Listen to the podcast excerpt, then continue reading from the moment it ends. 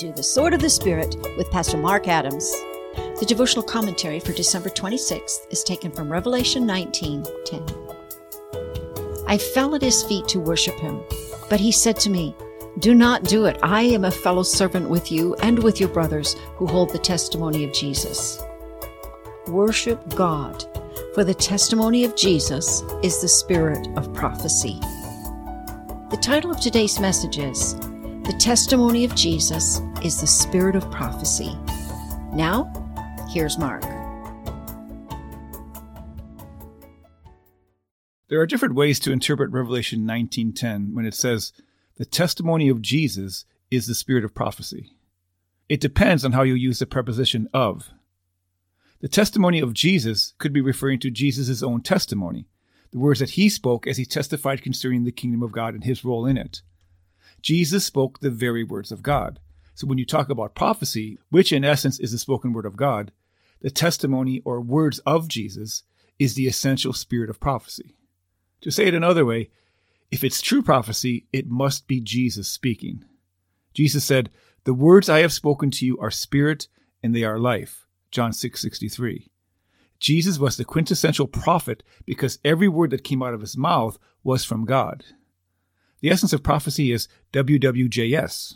What would Jesus say? This interpretation is supported by Revelation 1 2, when John says that he was about to tell everything about what he saw, that is, the Word of God and the testimony of Jesus. However, if you understand the testimony of Jesus to be the testimony about Jesus, then you have a different interpretation.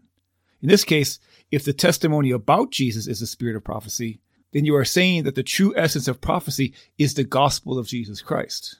You are saying that any true prophetic word has to agree with the gospel, and that whenever you hear or give a prophetic word, it must line up with the witness that we have concerning the truth about Jesus. In addition, when the gospel is preached, it becomes the prophetic word of the Lord. The gospel in its purest form is purely prophetic. It's the word of God. No authentic word from the Lord will deviate from the truth of the gospel.